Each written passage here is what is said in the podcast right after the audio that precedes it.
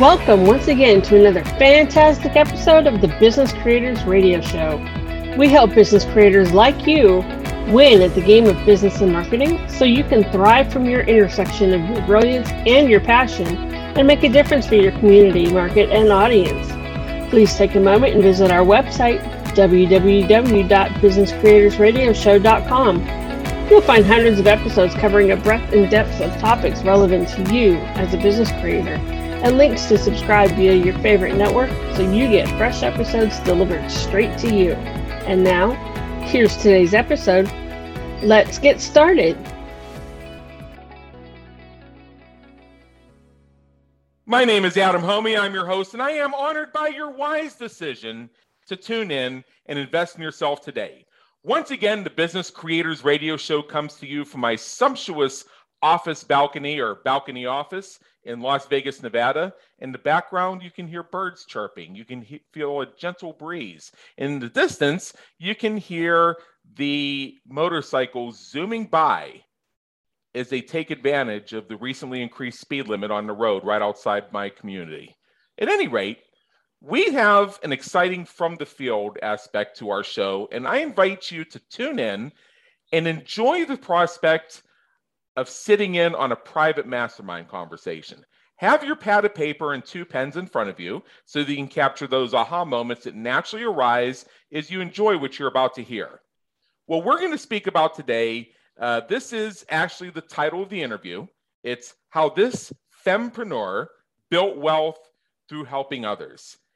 Now, who is this fempreneur we're referring to? Well, her name is Michelle Rockwood, She's an admired personal coach and sales expert who has helped hundreds of heart centered badasses who hated sales conversations to fall in love with the process. I think I'm getting excited about this already.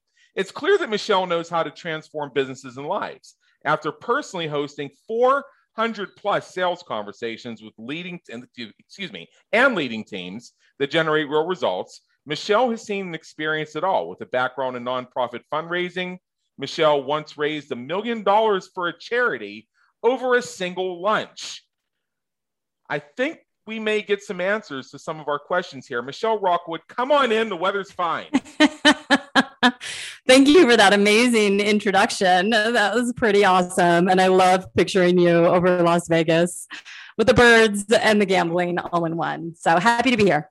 Candidly, I'm not sure I'm worried to be here, and this is my show. so, uh, what we like to do here before we begin our conversations, uh, I know there's a number of points you want us to cover today, and we'll get through all those and more. Is we like to, first of all, read off the official bio that you gave us, which, as I said, is very impressive. And within that bio, you gave us a couple little snippets of your background, a little bit of your experience. But what we like to do first is have you tell us a bit about your journey and what has powerfully motivated you, in your own words, to arrive where you are today, serving your community from your intersection of your brilliance and your passion? Yeah, absolutely. Wow, it's been such an amazing journey. And it's also been, it feels like the longest and shortest journey at the same time. You know, I started off my sales career, I think, as so many people have, is selling real estate. You know, I sold real estate in Southern California when uh, right before the bubble burst. And uh, it was a pretty exciting time, I have to say. Um, but something in my heart wasn't quite right. It didn't fulfill that part of me, or the way I was working, rather, didn't fulfill that part of my heart and my soul that really lit me up. So I said, screw it all. And I went and I joined the, the Peace Corps and I ended up in Mali in West Africa. Uh-huh. Had an incredible incredible, incredible life changing time. And, you know, that brought me back to the sales and this nonprofit merging. You know, how do I merge these two? And I ended up in, in nonprofit fundraising. And I was so good at this. But again, it, you know, that part of me that wanted to make money for myself and my family and, you know, receive for my gifts wasn't quite there. And so uh, my journey took me to coaching, and I ended up working for an incredible coaching company called the Body Mind Coaching Program, where we train holistic practitioners to be coaches. And as I uh-huh. observed, these incredible heart centered people who were, you know, in their words, non salesy people, I realized that I could help them And they had something that most salespeople lack, or often salespeople lack. And that's that like heart and soul to truly help their community, to truly do good. Um, and, and, that that soulful part of themselves.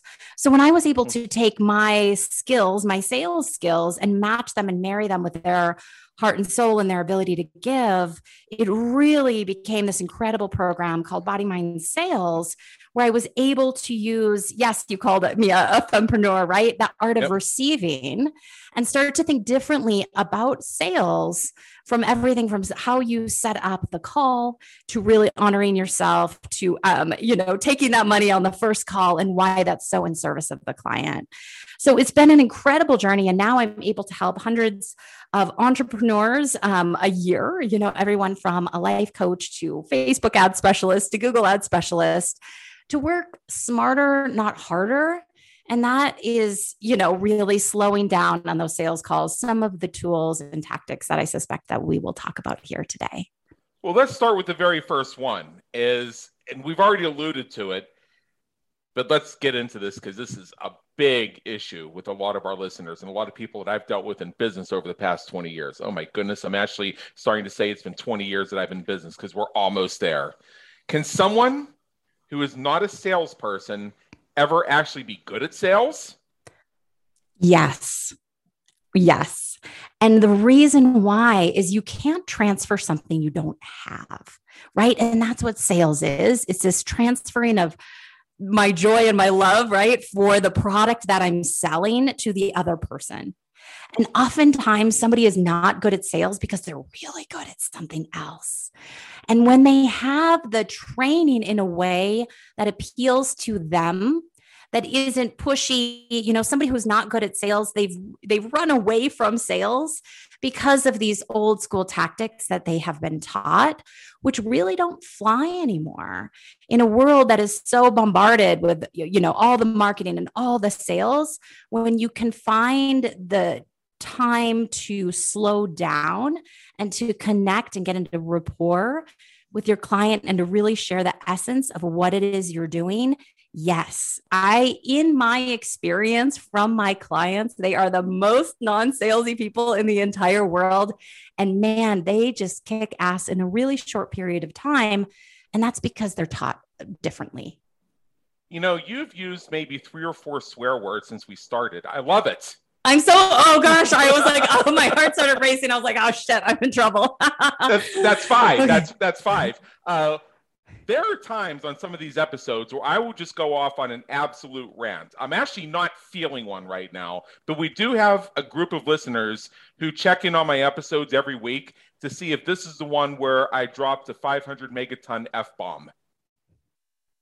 It well, I will won't happen here. Wait in anticipation. Probably, it, probably, it probably, won't, probably won't happen. You here. know, some... but I wanted to make I wanted to make a point about that, and it, and listeners know that I will go off on these things that seem like tangents, but they're actually leading to the main point. and that goes back to authenticity. Uh, you strike me as being highly authentic in your communication style. I don't get a sense you're really filtering or trying to fit yourself into anybody else's shape. And I think part of that goes into a person who may be afraid that they may never be good at sales. They may be worried about being salesy. They're going into a situation that just is not authentic to them. And sometimes we express our, our authenticity, first of all, by not knowing how to pronounce the word. And second, by saying, you know, I, I, I don't want to do this shit. I mean, but because yeah, uh, yeah. they're, it's like, oh my goodness, what if that comes across as unprofessional? Not only won't they hire me, they'll tell everybody and nobody will ever hire me. Is that playing a role here somewhere? I think this is a really good point. And the one of the points you're making is when you don't feel authentic, you're not going to come across as authentic. You're not going to connect with that person. And especially in this day and age, so many of your listeners are really working pretty intimately with their client. Even if you're, you know, managing Facebook ads or Google ads or you're a writer or copywriter, you're going to be spending a pretty big amount of time with your client. So if you're somebody who swears and you can't be yourself around that client, you know, creating a business of ease starts on that sales call. And so we will actually make a point to, you know, drop an F bomb in an email or something, because that mm-hmm. signals to somebody, right, that we are people who are authentic and who curse. And if that doesn't feel good to you, then it's not going to be a right fit. And that's what right you can share your marketing does is mm-hmm. excludes people as well as right. includes your ideal client. And that's what we want to do on sales calls as well. You want to be sure to not work with people that aren't aligned with you. Yeah, we there's actually a two-part strategy behind why I do that for those who have questions about it. Part number 1 is we have hour long audio episodes. These are designed for the type of entrepreneur who likes to stream their podcast while they're doing something else driving, jogging, running, or just to have something useful in the background while they're doing something else. When we do that tactic, when we find it fitting to do so, we don't do it just to do it. We find it if and we do it if and when it fits. We do it in such a way as to create a pattern interrupt so that they come out of what we call the white line hypnosis and say, whoa, whoa, whoa, what was that? Uh, he said, what? She said, what? Oh, did, did I just miss something really good? And now you have their engagement again. The other piece of it is just as you said, I'm not going to be very comfortable working with people where I have to worry about walking on eggshells and making sure that I use corporate speak and and and that I follow proper procedure when it comes to managing my words and putting them in the correct order in a sentence. Fuck that. You're talking and, about and, breaking and, rapport too. Great, right, great, right, and, great. I love and here's the, and here's the thing, I I am very selective about who I work with. I only take on a handful of larger size projects every year because I just feel a sense of getting personally involved in it. I have other business ventures that I do for leverage and cash flow and things like that. But for the core of what I do with my two primary businesses, I really just, I mean, it's just how I am. Uh, so rather than try and modify that, I'm going to use it. And I like to work with people who are the exact same way and communicate in similar ways. Um, Those are my people, and I want to. Can I tell? Can I tell a story about breaking rapport? Please. Okay, so I used to work for nonprofits, right? And I am yeah. I I yeah, like helping people, yes, is very important to me. Making money is very important to me. But I, right. so I was working for this nonprofit. I was standing up in front of these donors. There were about six of them that were able to make a several hundred thousand dollar donation, right? So I was uh-huh. standing up in front of them and I was sharing about the women's shelter that I worked at. And uh-huh. I was going on and on and on about all the things. And their eyes were glazing over right? I was starting to lose them. So I stopped. I was silent for a really awkward period of time, and all of their eyes looked up at me. And I said, I'm so sorry. I am so nervous speaking to you here right now because this is so important. And you should have seen the change in their body language as they picked up their pens and started to pay attention and made eye contact with me. It wasn't inauthentic, right? I was nervous. Right. I was nervous they were going to walk out of there and they were not going to make the impact on these women that I was set, you know, forth to do. I it was so important. And every single one of them took out their checkbook and they wrote several hundred thousand dollar checks. And it was because I broke rapport, like you said, and you can do that with a pause. When being authentic and saying what you're actually feeling in the moment is really, really powerful. I felt the power of you doing that when you did the pause as you were telling the story. And so this is how you raised a million dollars for a single charity event. This is how you did it. This is not that particular, this was a different story. And oh. actually, this is a great sales story too. If you want me to share this story, we love stories. Okay. Okay. So, you know, Adam, I know you've done this before. So, admit it to me that someone has gotten on a call with you, or maybe you've looked them up and you've said they can't afford what I'm offering. Oh, yeah. Okay. This is the biggest no no. And I will slap your hand if you're next to me because you need to get your hand out of other people's pocket. You have no idea what they can afford. Well, I worked for one of the biggest um, healthcare providers in the country. And I was tasked to speaking with individuals who were capable of making large donations, but our algorithm, right, didn't always get it right. So you had to use, you know, your tools available to you. Well, this uh-huh. particular person that I was assigned to connect with, she didn't fit the mold. She lived out um, in the sticks, right? For lack of a better word. She didn't dress the part. She drove a Honda Accord. The dresses weren't there. You know, all of the signs that pointed to the ability to make a large gift were not there.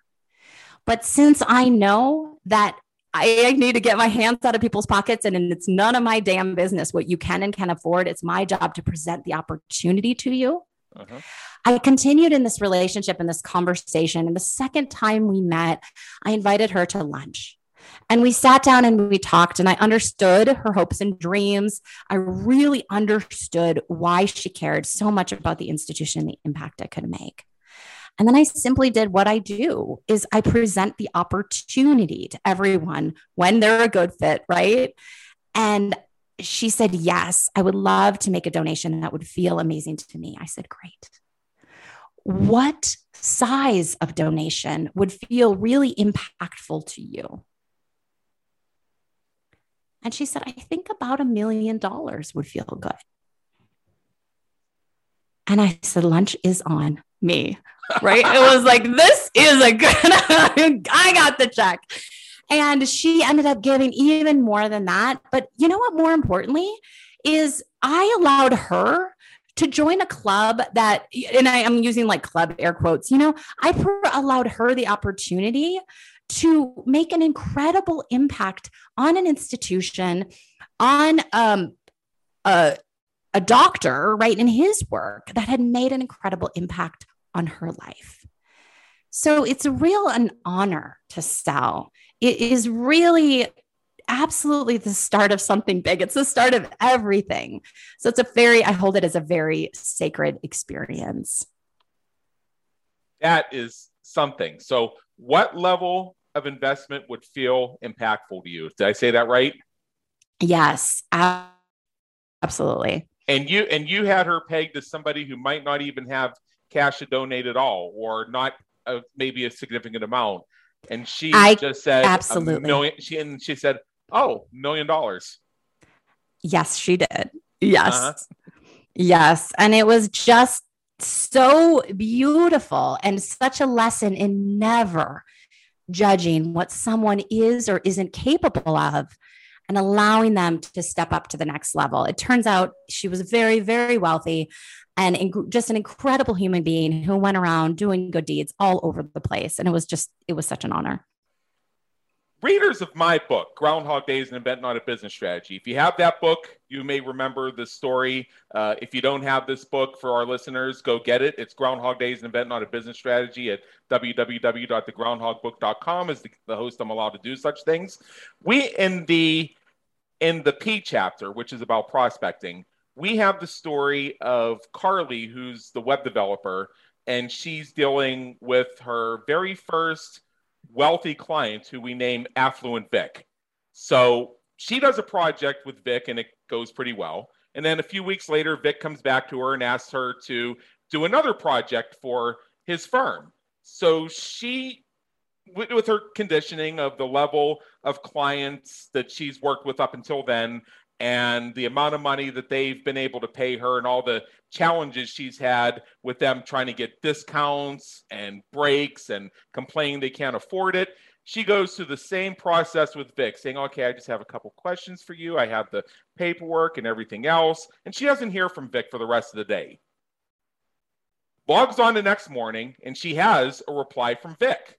And to paraphrase it, he says, I sure hope we have not lost an entire day while you were waiting on an okay on a quote from me. What I have is money. What I don't have is time. And I don't have time for this jacking around. You do good work. I liked what you did last time. I wouldn't be speaking with you if I wasn't completely confident that you would do a great job this time. So charge my card, tell me how much, and let's get going and you'd be thinking, oh, what an ass. Why would I want to work with a client like that? Well, it occurred to Carly to say something like, Wow, I'm so honored that even so early in our relationship, we have such a mutual trust that we're able to communicate this level. I have processed your Amex on file for $4,500. I'll have the draft to you a week from Friday. Let me know if you need anything else. And he wrote back, You catch on fast, grasshopper. Do you see the point? I don't know if I do.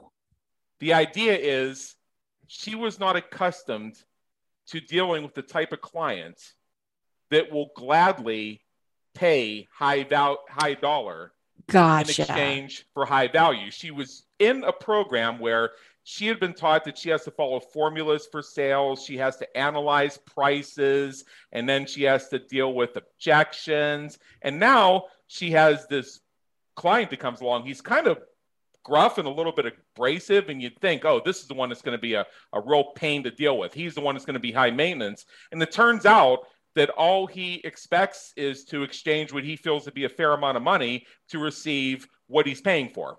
Right. And she was right. not and she was not accustomed to the possibility that because she's so used to getting into debates with clients over 1800 versus $1900 because that's where the client is and she's taking that on herself that she could actually just take a client's credit card on file, process it for a much larger amount, and then tell the client afterward how much she charged it for.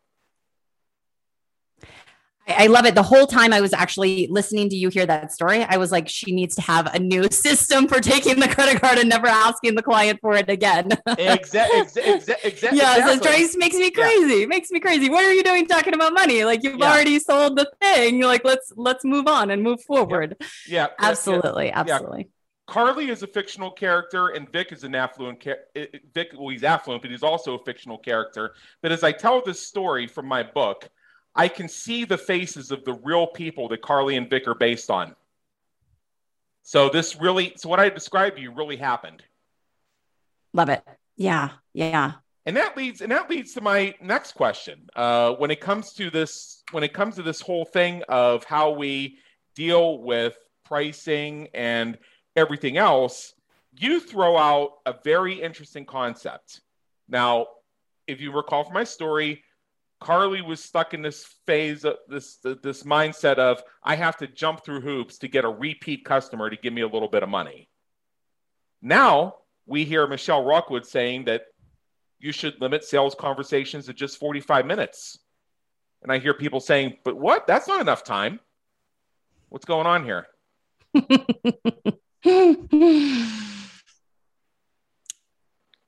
I cannot hit this point home enough. If you are prepared for a sales conversation, if you're honoring your time, if you're honoring your client's time, you should limit them to 45 minutes. And that doesn't mean you might not go over by 15, right? But you have everything inside of that 45 uh-huh. minute container in which to serve your clients.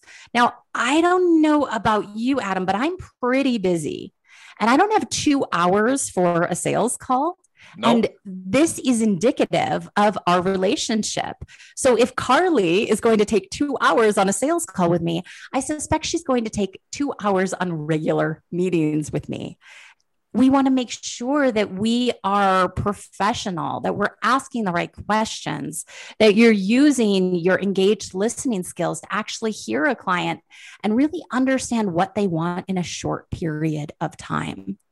You've also put some things into play that makes a 45 minute call possible.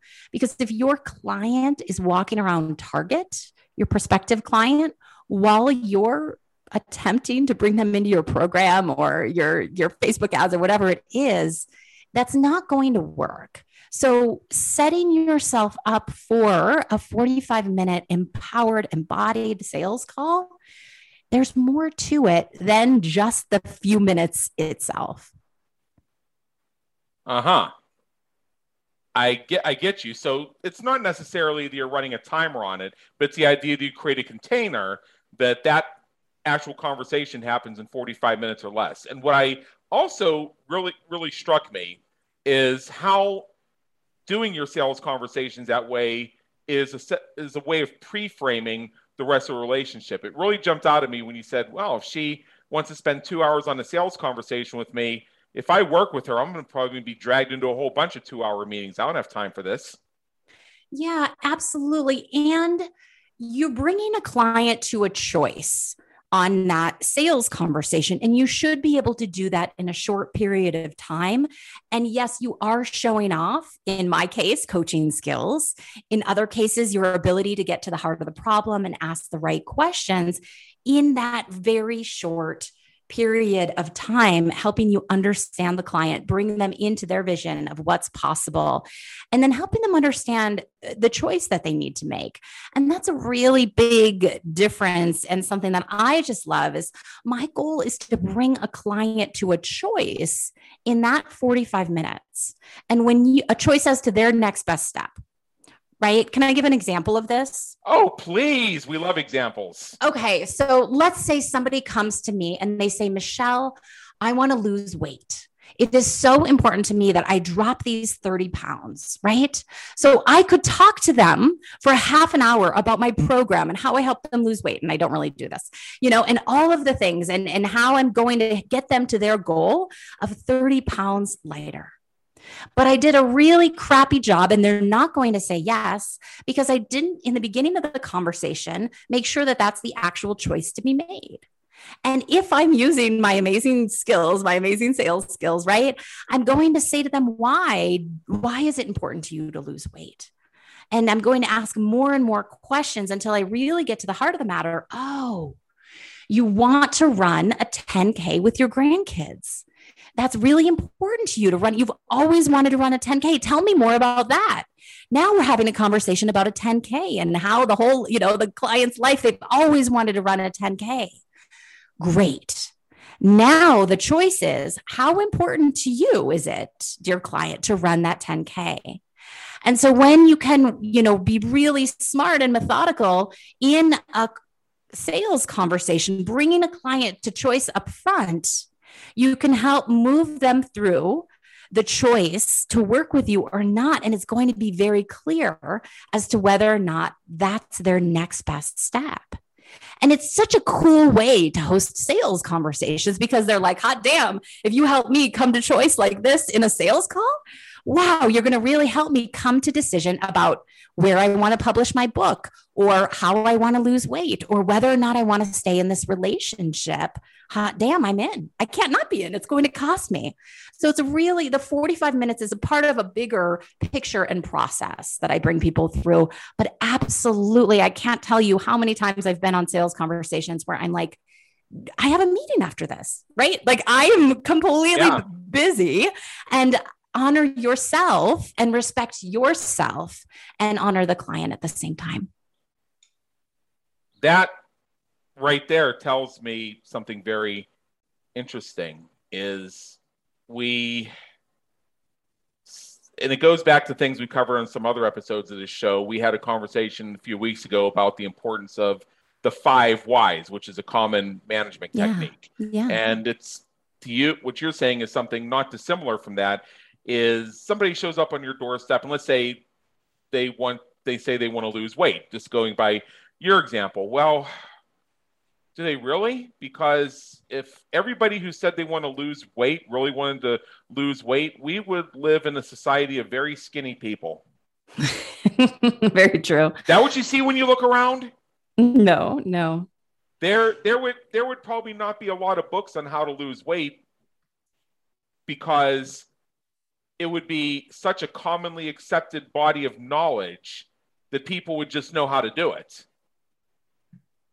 It's been my contention that when you see a plethora of information about something that tells people to do a certain thing or teaches people to do a certain thing, that's an indicator that there are a lot of people out there marketing to somebody based on what they say they want rather than what they actually will respond to viscerally.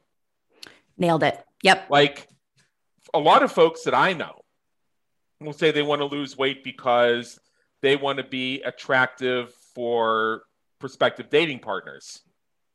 But the actual issue is they want to get more dates. They want to find a significant other. They want to find love. Right. right. So if so, I mean, do you really have to lose weight to find love? Do you? I mean, do you? Th- I mean, if you you probably go about your life, you see a lot of couples. Are they all absolutely height weight proportionate? Like you have to be you have to be in shape before you can find love? Absolutely not. Absolutely, that hasn't been not. my experience. Yeah. So yeah, really, really, that's you're seeing somebody. Yeah. And that's the difference and what makes and can what make anyone who's listening to this call different is you can actually see your clients and that's what makes you really unique. We walk through this life so lonely and and so not seen. And so then when suddenly somebody can actually see you because they use their engaged listening skills they use the five whys it's a great technique mm-hmm. and they got to the heart of the matter you feel seen in a way that you haven't felt in a long time and you want more of that. That's an addicting feeling right you yes. want more and you want whoever it is you're working with to be able to see you. I met with a branding expert yesterday and she saw me. She saw in between the lines of the things that I like and I was attracted to. And that felt great. I wanted more of that. Why is it you say that getting a no on a sales call is better than a maybe? Why getting a no on a sales call is better than a maybe? If the prospect tells you no, why why why is that better than getting a maybe? You indicated you wanted to discuss it. this. Yes, I love getting a no on a sales call. It means I have done my job in an incredible way. I need to give the client and help walk them through the steps that they need to take to make a decision. And when somebody has that and they come to the decision and they can make this empowered no, right? Not a I can't afford it or I need to talk to my spouse or the time isn't right. That's not a no. When you can help somebody come to a this is not right for me and this is not my next step, you've really served them and helped them make a choice as to their next step forward. I have stories galore, but I tell this story all the time. Please tell, please tell. Okay, one, okay. One. I tell this story galore. I was, I dated a guy in college for five years, right? He was the love of my life. I loved him so much. And I, I said, look, it's time to shit or get off the pot, right? Let's get married or let's move on. And he said, no. He said no to marrying me. And it broke my heart. I lived in Redondo Beach, California at the time. I remember sobbing in my car before I went into Buca di Beppo. I was a waitress at the time and I couldn't even make it through my shift. I was so distraught. And to this uh-huh. day, that is the greatest gift he gave me. What if he had said, Let me think about it? Maybe, I'm not sure. And five more years of our life had gone by. That no, that definitive no was so powerful and was such a life lesson to me. And I celebrate every single no on a sales call. And these so calls, Adam, these so calls, so called non salesy people, they're really affected energetically um, by the sales process. And so when they work in a certain way, way where they really bring a client to a choice, they can energetically cut that client off, like cut the cord and send that client on their way and move on to their next thing. But when the client says maybe and there's no yes or no no, they're thinking about them. If you're anything like me, you're laying in bed going, Oh, what are they thinking? Are they coming in? Are they doing the thing? You know, you're waking up going, Oh, should I send them an email? Should I follow up? No, bring them to a no on that call. It's a beautiful thing. Look at your stats. Those follows follow-ups do not work, right? Depending on what business you're in, they rarely work. And when you can bring a client to a powerful no and you know that this moment, this sales conversation is all you got, you bring your whole heart, your whole soul to it and you help the client come to a choice. You know, I never I never thought of it quite the way you described it. I've been saying for years, say no to success. And I have no problem telling other people no. Uh, the way I view it is I create somebody else's yes. That thing that's being offered to me, well, if I don't want it, or let's say that I have a prospect mm, that I could mm, work with, you got it. and maybe I don't want to work with them or what have you, or they don't want to work with me, or for some reason it's just not a fit. There's somebody else out there who would love to have that client, who would love to have that prospect and for whom that would be exactly the type of, pro- of prospect or client they're looking for. By me taking that away from them, I'm actually doing a disservice to them as well as to me because I'm now blocking off space that would otherwise be available to somebody who is is destined to work with me. So Adam, really well put. That's yeah. really well put. You're, so you're I, almost stealing. Yes. Yeah, yeah. And so I and so I think of you having been uh, in a relationship for five years and wanting to sort of find out where things were going because in your mind you wanted to get married. Your vision in life is I'm going to have a I'm going to have a husband, uh, you know, whether you're going to have a family or what have you, whether you're going to have the white picket fence or okay. the cabin okay. getaway, whatever. You get the idea. It's you know, it's either going to happen with this guy or it's not. Yeah. Uh, and after five and after five years, you think you know somebody well enough to have an idea whether marriage is in the cards or not. And I, I mean, now unless you and him had already come to some agreement that we don't need to make, bring church and stay into this. Our decision to be together is enough. But for you, that wasn't enough. Yeah. So you had to bring it to a point where basically he had to decide if he had the same level of investment in it that you did. So mm-hmm. you did yourself a favor because ultimately you opened yourself to other vistas and created space for the man to enter your life who could be your husband. And at the same time, maybe your boyfriend of five years really just isn't the marrying. I don't know the guy, but let's just say hypothetically he wasn't the marrying type. then you set him. Then you set him yes. free to yes. find the companion who yes. would stand by his side for 20 years, even though he didn't put a ring on it. Yeah, you got it. You got it. Have you seen the movie Liar Liar? Do you remember that old movie? Oh, yes. It feels so good to tell the truth. We walk through life giving these white lies all the time. Oh, you look good. Oh, yes, I'd love to volunteer at kids' school. Oh, no problem. Cut me off eight times, right? And and when you start telling the truth and walking through life telling it's as if you're, you know, you take your shirt off and well, you're a man, you can walk around without your shirt on, no problem, you know. You just feel this sense of freedom. And it's so cool. And when you can bring that to your sales calls, when you can bring that hell to your everyday life, you know, if we're going to go beyond sales calls here yeah. and just start to tell the truth, no, I don't want to volunteer. No, this isn't feeling like a good fit. You serve everyone. Right.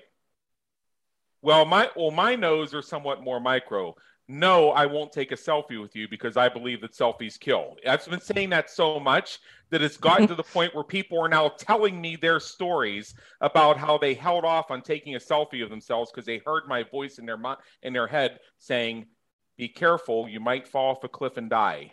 Oh my gosh. I live in I live in Denver, Colorado, so this uh-huh. legit happens. Yeah. There are there are actually websites dedicated to tracking selfie related deaths and fatalities. No. And I, Come and on. I, and, and I and I have twice almost hit people taking selfies with my car because even though I'm one of those rare people that actually drives five miles an hour through parking lots, they're so focused on, oh, look at me in my selfie, they'll just wander right in front of my vehicle. I believe it. I believe it, especially uh-huh. in, in Las Vegas. Uh, yeah, well, a lot of places. Uh, so that's one of my no's, and then another no is uh, no, I won't give out my cellular number to anybody. Uh, even my parents call my business toll free line. Why? I've actually done an entire training on how I use my collection of desktops, laptops, notepads, smartphones, etc to streamline and increase my accessibility and combine that with scheduling tools that enabled me to manage optimally my mental, physical, and emotional energies to be of maximum service to people. Eh, blah. But the, the bottom line is, I just don't want people texting me.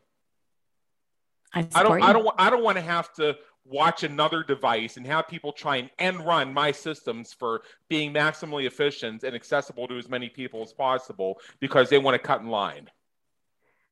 Love I it. Just I just don't want it.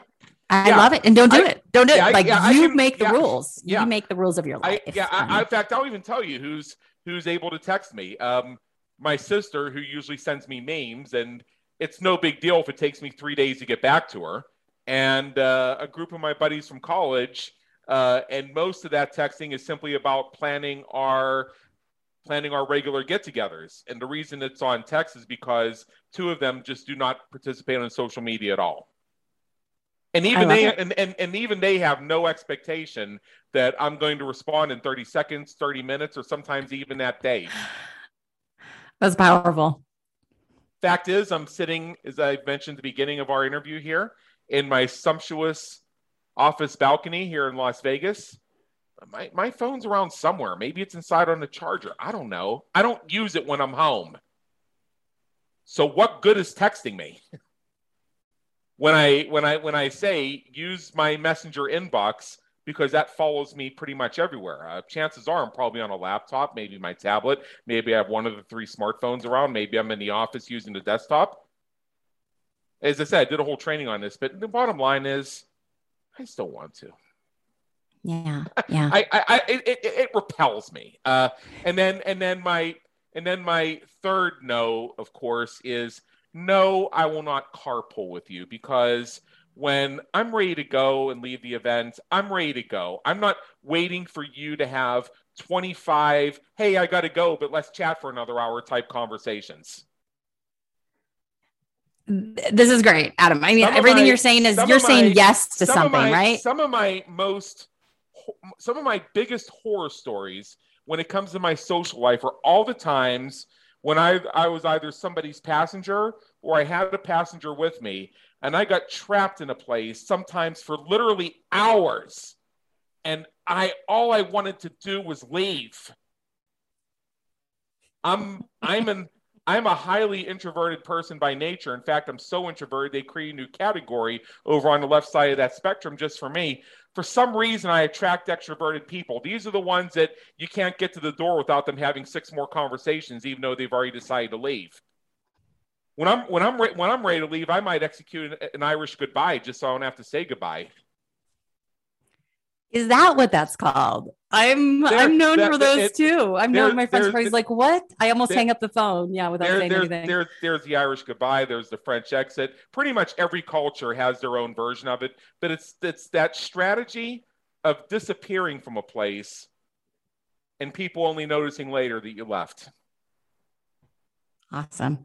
Well, I I commend your nose. I commend them, and I I love them. And getting people to a no is super powerful. And when you think that way, you're often going to get more yeses. that's the that's the trick, right? So when uh-huh. you think this way and you're allowed and, and allowing and creating the safe space for somebody to say no, they're really going to be comfortable in working with you and saying yes and joining your programs, applying yeah. for your services, all the things. Yep. So yeah. So the answer to uh, hey, I know we're going both going to that event tonight. You want to ride together?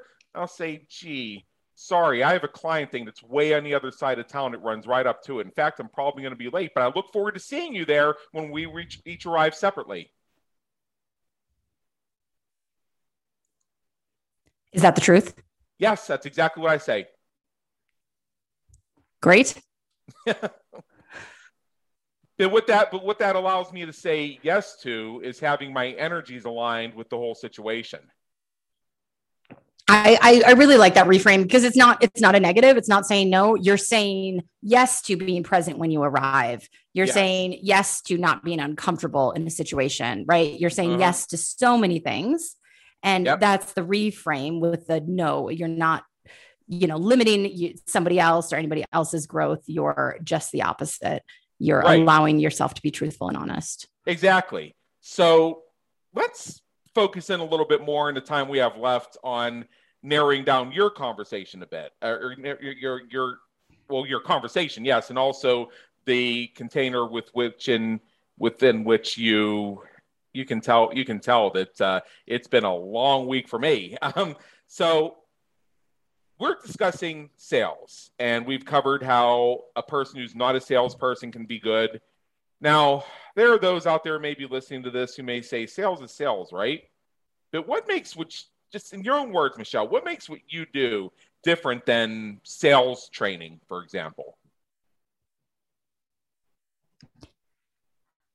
What makes what I do different than uh, typical sales training? Yep. You said you said something in the beginning. You called me a, a fempreneur, right? Yep. Is that right? That's a, that, like, that's a title you gave us. How this? I didn't give you that title. I did not give you that title. Oh my goodness! Oh my goodness! So our well, listeners are fi- our listeners are finding are finding out some of the uh, some of the interesting stories here. But yeah, So I was a little bit like, uh, I was like, I think that's a sexist title.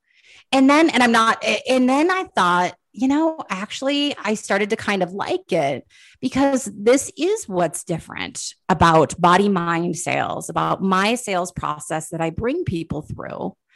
There's a feminine energy to it. And I'm teaching you the art of receiving. Yeah. And that when you allow yourself to receive for your gifts, when you honor your time, when you have an embodiment practice that allows you to show up to the call fully as yourself, fully present, all these things, you allow yourself to receive with ease.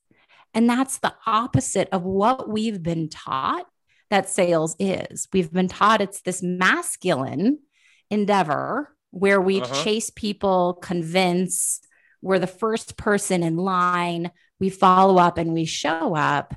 And this says, yes, that's a way and it works.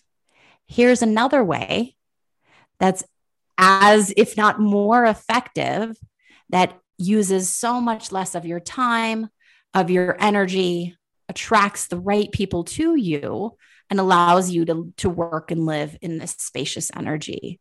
So, that name that you gave me really does explain the difference in the way that I work and the way that I work with people. It feels great when you feel as excited about your sales conversations, it becomes this client partnership, not sales. You start to think differently and you love it. When a sales call pop, they pop up on my phone automatically. I just do inbound, you know, from ads. I'm like, oh, hell yeah, I can't wait.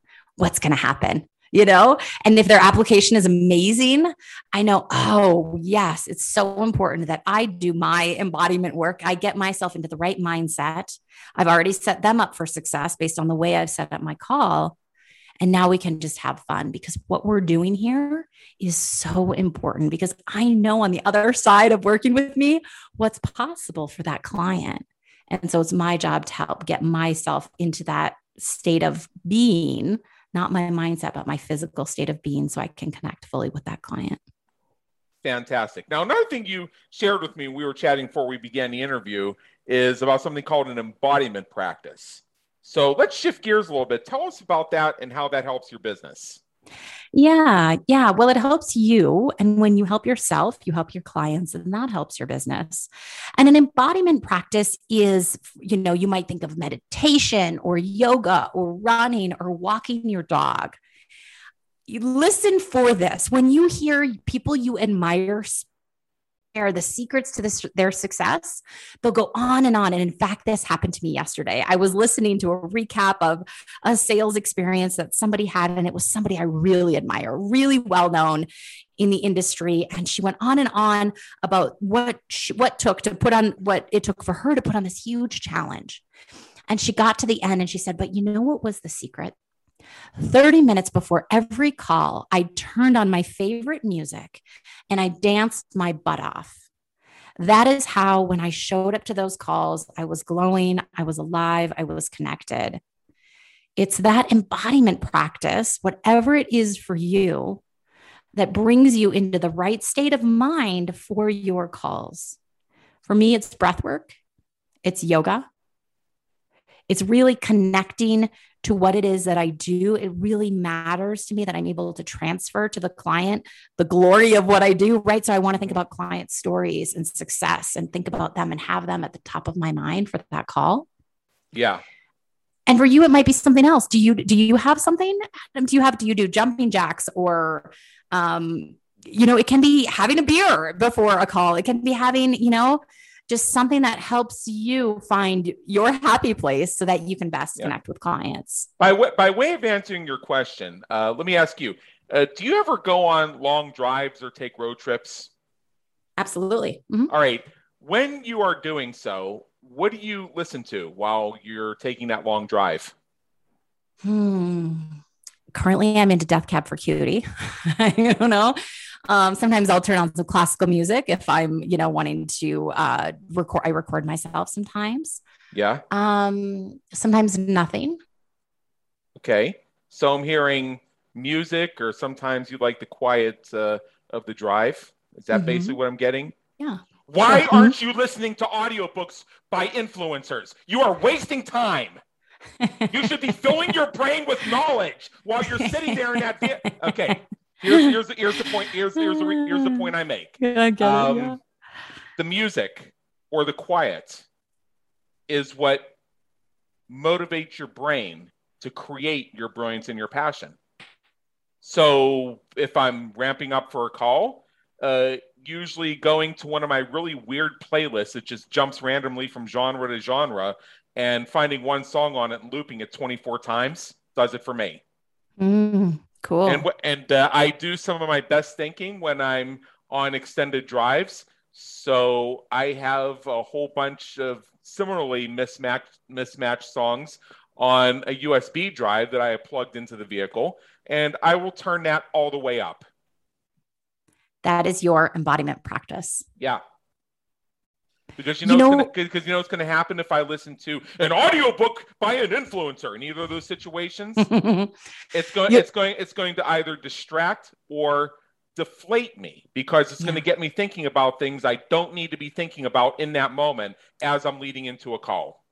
all the things you don't know, right? Or you Yes. need to learn or you haven't done yet versus all that beautiful knowledge that you have to share.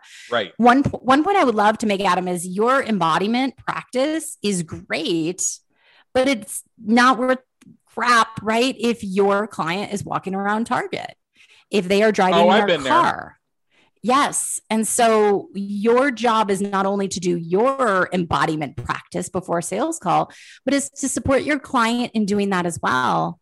And there's some simple things you can do to help your client get into their bodies, right? Get into their focus and to their breathing, even on a call. And that is very powerful and essential because at the end, it matters how they're feeling Oh yeah. in that situation with you. Yeah, and if you and if you're and if you're in that situation where the person you're on the Zoom call or the phone call or whatever is doing something that's taking away from that space, then it's my contention you owe it to yourself to reschedule it. Uh, I'll tell you, here's a big one for me: when people attempt to combine their phone calls with their meal times, Yikes. I, I misophonia is real. And when I hear people trying to speak with food in their mouth, I want to put my fist right through my monitor. so I will, so I will actually say, sorry, um, we need to reschedule this, or do you need 10 minutes to finish your meal and then you want to call me back? Because I, I don't get into the part where I'm not going to listen to it. Wow. But the bottom line is, I'm not going to deal with listening to their mouth noises. yeah. And and you don't need to be mean about this. No, no, no. I'll just You no, I'll- can I'll- I'll actually phrase I'll use- as positively yeah. possible. I'll just say, hey, you want to take? I- I see you're. I see you're in the middle of a meal here. Uh, how about if you? How about if you finish that up and then you give me a ring back? Or how about I give you a ring back in ten minutes once you're done? Yeah, holding these fierce boundaries on a call Yeah. with your clients. Again, you're demonstrating the type of relationship you're going to have moving forward. Yeah. And when they know that they have to show up to a meeting with you, having Uh-huh. done their work, right? That's who they want to hire, not somebody who says, Oh, don't worry, no problem, right? Uh, No, put the sandwich down, go ahead, turn on your monitor, focus Right. on me, focus on this situation, Mm. and honor yourself and and me at the same time. That is Yeah. back to our breaking rapport. Right. Yeah. I was, yeah, a few years ago, I had a client and I was actually in charge of managing their team meetings in my in my consulting business. And I noticed that during the team meetings, you'd hear a lot of those mouth noises because people were using the team meeting as their lunch hour. So I I spoke with a client about this, and I told the client who was driving me absolutely freaking batty, and they agreed uh, with with what I said next, which was to tell them that the team meeting is not their lunch hour, that it's not like they work nine to five with their designated hour for lunch. They don't work in an office. In fact, they're not even employees, they're independent contracting agencies. They can eat whenever, just don't do it on the team calls. Uh, a couple folks actually argued and said, What's the big deal? So I just dropped them off the call. And after a few people, uh, I heard their mouth noises, and all of a sudden they're disconnected. The message got through. Don't eat on the freaking call. Yeah, yeah.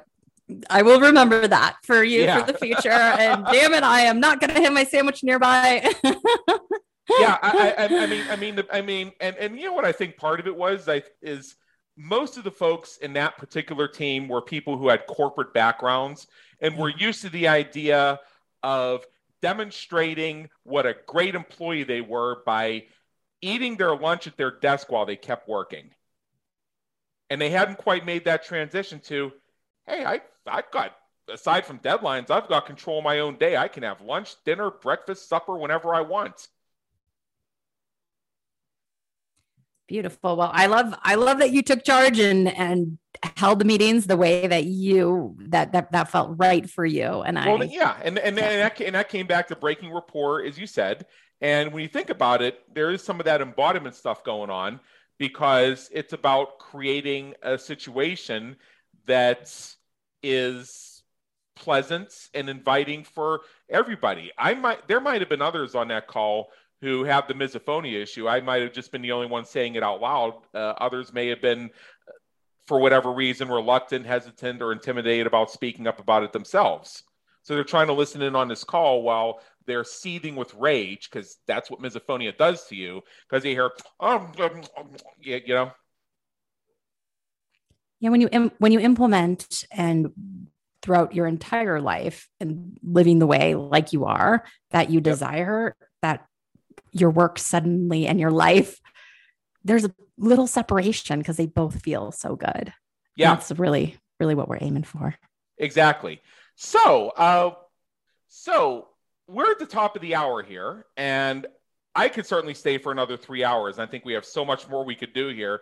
But for now, for those of you who, you know, for those who are listening in and leaning in and may have an interest on how to become better salespeople, even though they may not be quote unquote good at sales, who may want to look at a new paradigm on selling and want to get more into some of the powers of things like heart centered sales and how to build wealth through helping others. Some of the things we touched on during this conversation how do they reach out to you? Uh, what's the point of contact, and what do they have look to look forward to when they do? Yeah, if if you're like, okay, I, I hear these embodiment practices. What does that actually mean? How do I actually yeah. implement that on a call? A great place to go is bodymindsales.com. Body, yep. mind, sales.com. Mm-hmm. And there's a training on there that you can grab. And if you want to get in touch with me personally, the best way to do that is michellerockwood.com, Michelle with two L's, rock and then wood, michellerockwood.com. And you can reach me there. Fantastic. Well, Michelle Rockwood, thank you so much for being with us today. It's been an honor, and believe me, an education. Thank you so much, Adam. This has been so much fun. We trust you enjoyed today's episode of the Business Creators Radio Show. Check out our previous and upcoming episodes on our website at www.businesscreatorsradioshow.com. While you're there, be sure to subscribe via your favorite network so you get fresh episodes delivered straight to you. Until next time, have a great day. Take care.